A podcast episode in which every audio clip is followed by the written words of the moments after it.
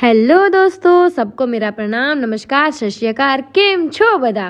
तो मैं आप सबकी चहेती हड़िया निकिता। तो मैं आप लोगों के पास लेके आने वाली बहुत सारी मोटिवेशनल बातें, बहुत सारी मोटिवेशनल स्टोरी और बहुत सारी रियल बेस्ड स्टोरी जो आप लोगों को बहुत हेल्पफुल रहेगी आपके करियर के लिए।